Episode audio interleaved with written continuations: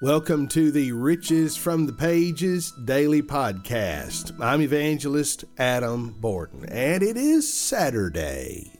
So that means we have one of our Saturday Psalms. This week, let's uh, read from our King James Bibles, Psalm chapter number four, beginning in verse one. Hear me. This is a psalm of David to the chief musician. Hear me when I call, O God of my righteousness.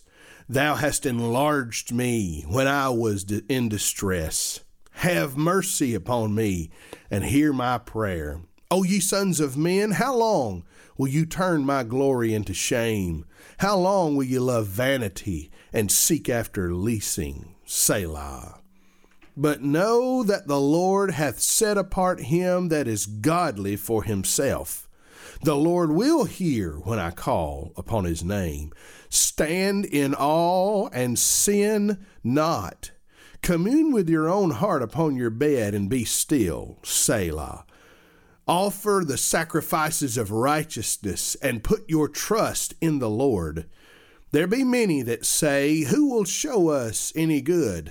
Lord, lift thou up the light of thy countenance upon us. Thou hast put gladness in my heart, more than the time that their corn and their wine increased. I will lay me down in peace and sleep, for thou, O Lord, only makest me dwell in safety.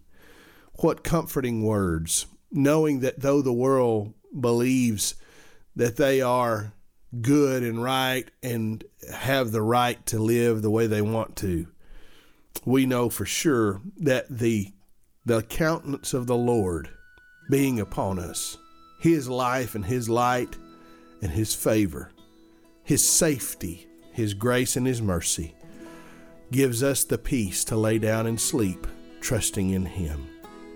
Mm. Let's think on these things. And tomorrow, we'll search for more riches from the pages of God's Word. You can find out more about us at evangelist adam borden dot com.